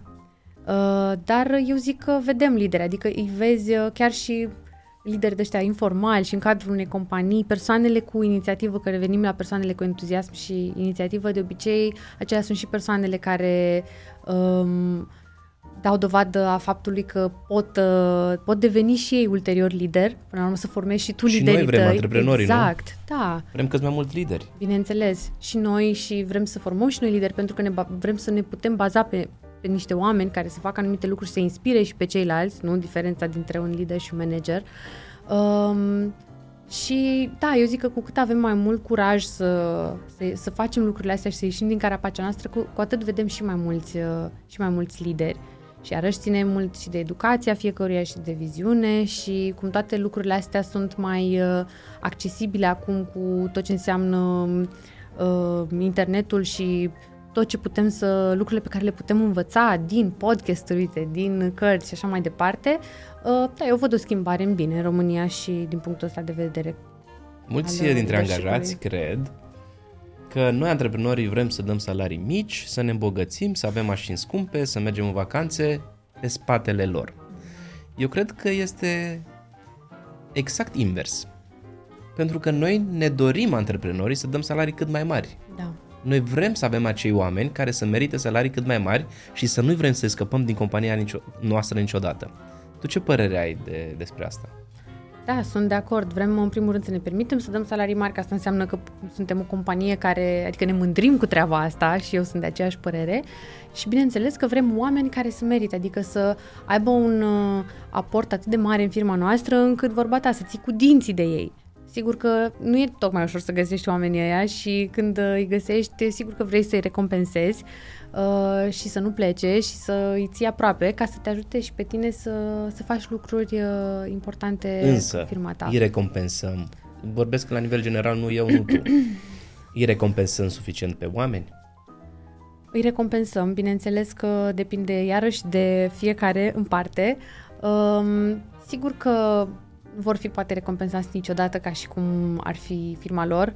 Uh, sigur că va exista o anumită, nu știu, poate limită, depinde de fiecare cum uh, privește lucrurile.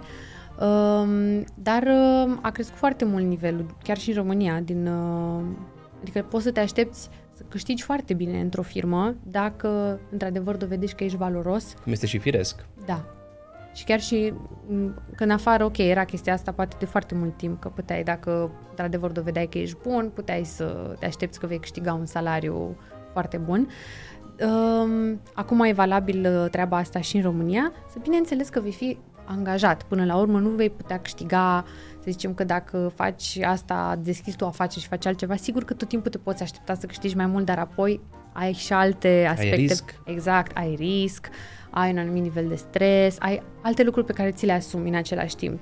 Când ești angajat, tu nu ai un risc tău e limitat, nu? Până la urmă. Angajatul foarte bun își găsește de muncă în continuu.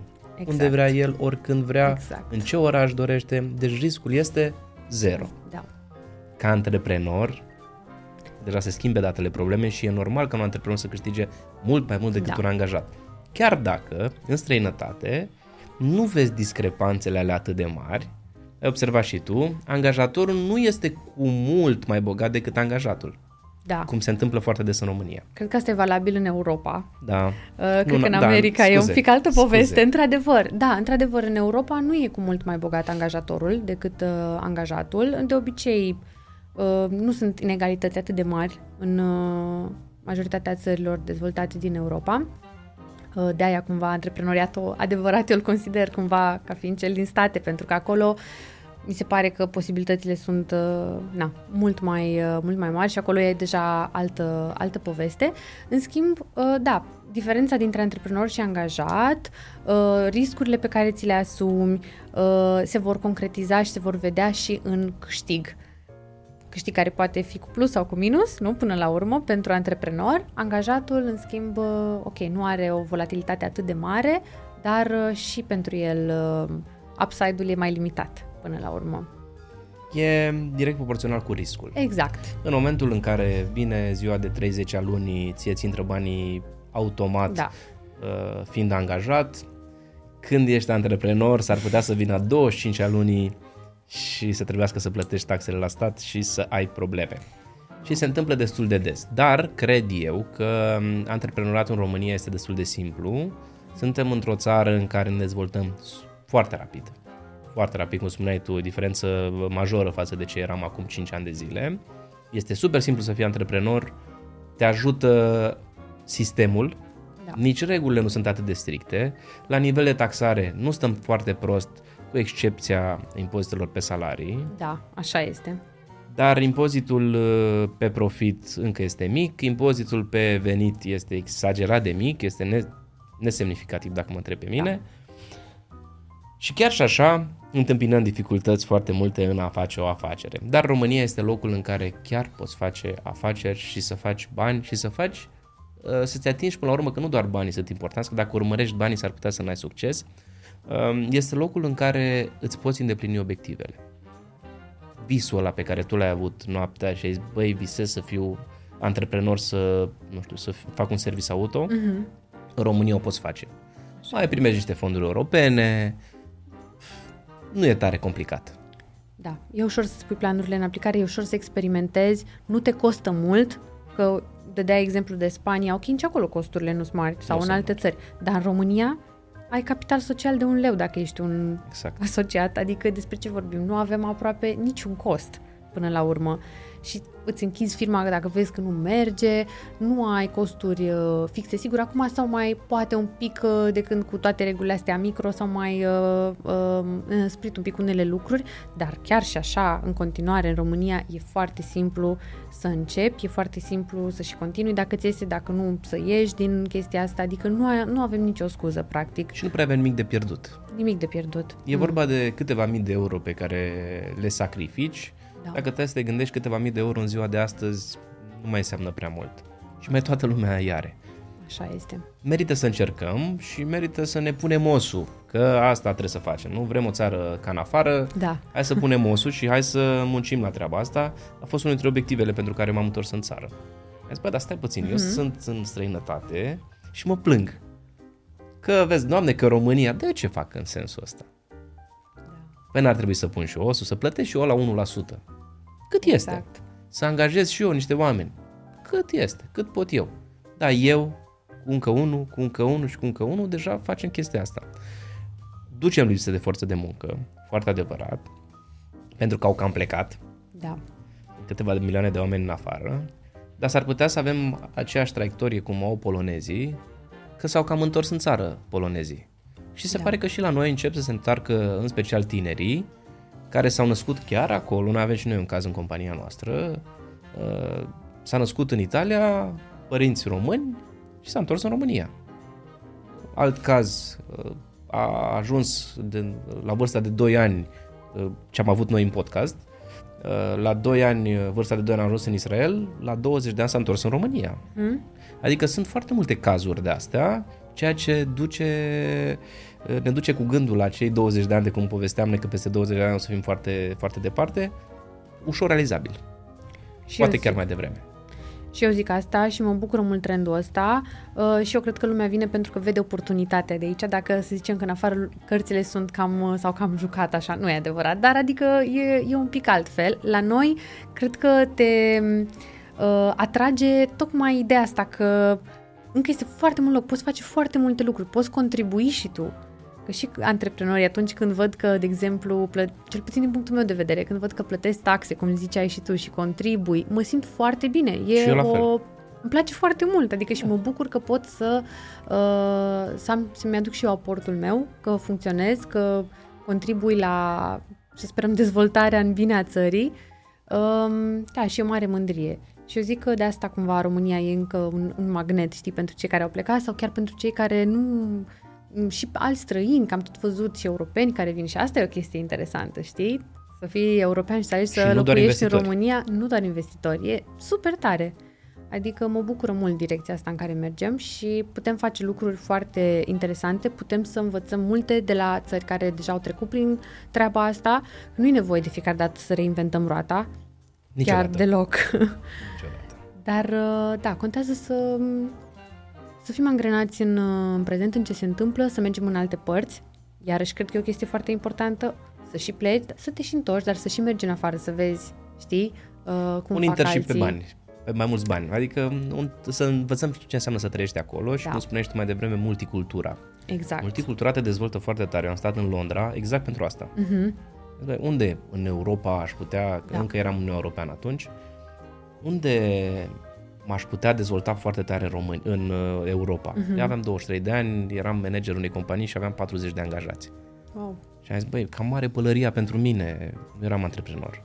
Și eram angajat. Dar nu mă simțeam potrivit, eram necopt. Mhm. Chiar dacă eu muncisem în, în tinerețe, în adolescență, nu mă simțeam pregătit. Bă, dar unde mă călesc eu? Unde ajung eu și mă dezvolt foarte repede? Și am ales Londra. Așa a și fost.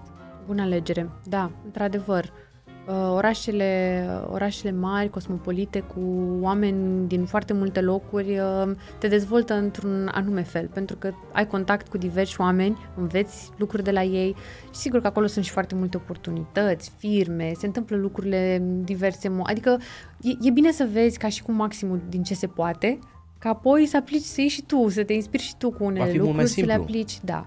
Dacă tu nu știi, ești tot timpul, ai rămas în mediul tău, ai văzut mereu aceleași lucruri, e foarte greu să-ți deschizi cumva orizontul. De aia sunt uh, mare adepta acestui uh, plecat, experimentat și sigur pentru cei care vor să vină înapoi și să facă apoi, că și asta e o provocare, știi? Știi cum e, Să Mădălina, cu aplici venitul aici. înapoi. Nu trebuie neapărat, suntem într-o globalizare. Da, corect, corect. Noi suntem ca, o, ca și cum am fi o țară pe tot globul. Da. Nu mai există acele granițe cum existau înainte, delimitări, cu mici excepții. Mhm. Acum suntem, cam tragem toți la aceeași căruță. Sigur.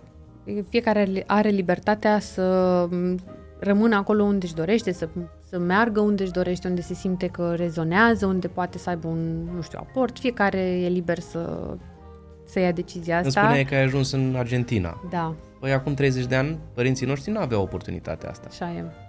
În ziua de Așa e. astăzi, dacă dezvoltăm Argentina bine, s-ar putea să influențeze și România. Da. atât de interconectați suntem, mai ales în mediul ăsta online, încât nu cred că mai există o problemă. Hai că suntem amândoi pot să zic și o tânăr. Tânăr? Nu sunt tânăr. Ba da, pot să zic. Pot să zic tânăr. Hai că suntem da, amândoi da, tineri. Da, corect. Și vreau să te întreb da. cât de mult ne influențează social media? Cât de mult ne influențează social media? Deși Atât am... pozitiv cât și negativ. Cred că, deși mulți am vrea, poate să zicem că nu atât de mult, Ei, nu. Uh, eu cred că ne influențează mult. Uh, poate fără să ne dăm seama, dacă ne dăm seama e foarte bine, pentru că putem poate să limităm cumva influența în sensul de a nu ne mai expune atât de mult în anum- sau să controlăm cumva modul, timpul pe care îl petrecem uh, pe social media. Dacă ești conștient de treaba asta, uh, deja e un uh, pas înainte. Eu uh, nu pot să zic că nu văd social media ca pe un bau-bau. Consider că e un lucru și foarte bun. Uh, pe lângă faptul că ne conectează, nu știu, afli lucruri care se întâmplă, e, te lași inspirat de oameni, depinde iarăși ce platformă de social media folosești. De exemplu, mie îmi place foarte mult Twitter, deși la noi nu prea se folosește. Urmăresc uh, diversi antreprenori și oameni de prin alte locuri și, nu știu, acolo mi se pare că efectiv uh, numai sfaturi de astea de business și e o conversație foarte faină care se întâmplă, deci poți și să uh, înveți foarte mult uh, din uh, aceste platforme, ai uh, um, posibilitatea să cunoști oameni iarăși din alte țări, să stabilești parteneriate cu ei, să, să dezvolți business-ul. Exact. Deci cumva sunt și foarte multe aspecte pozitive. Uh, aspectele negative uh, sunt faptul că depinde cum privești Sigur că vei fi influențat, de, e clar, de toate campaniile și lucrurile care se întâmplă acolo și care sunt promovate. Știi că dacă nu plătești pentru un produs, tu ești produsul, e clar. Um, Acum mai sunt și, poate din alte puncte de vedere, faptul că, nu știu, îți creezi o imagine falsă despre anumite lucruri sau sunt tot felul de alte urmări. E cam simplu să-ți dai seama, nu? Um, da, eu zic că în ziua de astăzi cam știm că nu putem să luăm uh, totul așa cum uh, ne este prezentat și că trebuie să-l trecem prin filtrul uh, rațiunii și să vedem, ok, despre ce este vorba aici. Um, nu știu, cred că clar, depinde foarte mult și de, de platforma în sine, că fiecare cu problemele ei și cu, um, um, de exemplu, nu știu, Instagramul uh, din câte știu, uh, e o mare problemă pentru adolescenți sau, um, în fine, uh, cred că ne afectează în mod există diferit. perfect în lumea asta. Da, exact, nimic nu este perfect. Bine fără rău și rău fără bine nu va exista niciodată. Așa e, așa e. Per total, eu cred că um, dacă suntem conștienți că trebuie să gestionăm uh, cumva uh, uh, expunerea noastră la social media și să uh, trecem printr-un filtru tot ceea ce vedem, uh, eu cred că putem să avem mai multe de câștigat decât de pierdut. Deci vezi un plus. Da, cu siguranță. Dar eu sunt și gen optimist, cum ziceam, adică nu... Eu văd un plus foarte mare. Da. Eu cred că n-am funcționat prea bine, ne-am dezvoltat foarte lent dacă n-am avea social media uh-huh. și ne ajută să discutăm, povestim cu rude, să da. vedem ce mai face unul altul. Da, da, da. Pentru că nu trebuie să vedem doar porcăriile de pe TikTok sau da. uh, promovarea non-culturii. Sunt și alea, cum ai spus și tu bine, și sunt, s-ar putea să dăuneze în anumite situații, da. poate adolescenții, da, da, da. știu eu, da, cred că și noi părinții trebuie să ne mai impunem și noi un pic, să mai discutăm cu copiii, să nu lăsăm pur și simplu ei să se dezvolte de la sine, din ceea ce văd de pe social media, avem și noi un rol acasă, nu? Și nu da. doar cu copiii, ci și cu angajații, că datoria noastră, angajații stau cam jumătate din timpul noi, un sfert cu familia da, da, da. și restul dorm. Așa e. Acum, na, să zic o altă, un alt punct de vedere cu social media e că știi că feed-ul ăla e super uh, personalizat pentru tine, adică îți tot livrează ceea ce tu crezi deja, știi deja uh, și atunci să zicem că un pericol ar fi că ești poate prea în bula ta din anumite puncte uh-huh. de mhm. vedere și dacă tu vrei să te expui și la alte perspective, trebuie să cauți activ cumva chestia asta în alte moduri um, ca să nu devii cumva prea um, uh, fixat pe o anumită, pe o anumită perspectivă, știi, să nu devin, mergem pe partea aia de, de extreme, că într-adevăr asta chiar e o problemă, știm, rațiuni politice și așa mai departe, tot timpul, uh, dacă, nu știu, algoritmul a văzut că tu ești uh, orientat într-o anumită direcție, o să-ți dea tot felul de confirmări și, știi, alte exemple de, de aceeași chestie. Dar uh, asta deja e o altă perspectivă, cumva, cum ziceam, cred că trebuie să fim conștienți de toate lucrurile astea și dacă suntem conștienți, altfel putem putem să gestionăm uh, și să o, să o utilizăm în interesul nostru și atâta timp cât ne, ne este bine. Și nu trebuie să fim chiar toți conștienți, nu? Trebuie să mai fie Da. și în viață și bune și rele, cum am spus că există Da, peste da. tot. A fost o super discuție și mi-a plăcut uh, foarte mult să te avem aici, că, na, it's complicated, complicated. și e complicat câteodată să aducem uh, oameni foarte interesanți în uh, emisiune, dar ne dăm uh, silința și facem tot ce putem pentru că Mădălina vine chiar de la Cluj, nu este chiar din ea și îi mulțumim tare mult că a făcut, a depus acest efort. Și eu mulțumesc tare mult pentru invitație, mi-a plăcut și mie super mult uh, discuția și să auzim numai de bine. Cel mai important este că m, sunt convins că am reușit să inspirăm pe mulți cu discuția noastră de astăzi um, și vrem să-i ajutăm.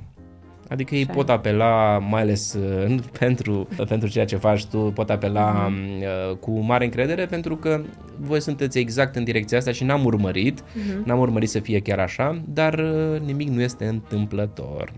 Învățați din ceea ce vă spune Mădălina și o puteți contacta. O să las pentru prima dată, niciodată n-am făcut lucrul ăsta, dar voi lăsa uh, site-ul uh, ei, îl voi lăsa în descriere. Nu uitați că un subscribe, un like, un share, un comment, oricare dintre astea ne-ar ajuta și pe noi să um, creștem acest canal și să-l facem din ce în ce mai bun. Cu ajutorul vostru, cu sprijinul vostru uh, vom realiza cu siguranță acest lucru. Ne bucurăm tare mult că ați fost din nou alături de noi și de-abia aștept să ne întâlnim data viitoare. Din nou din noua noastră casă. V-am pupat și salutări tuturor!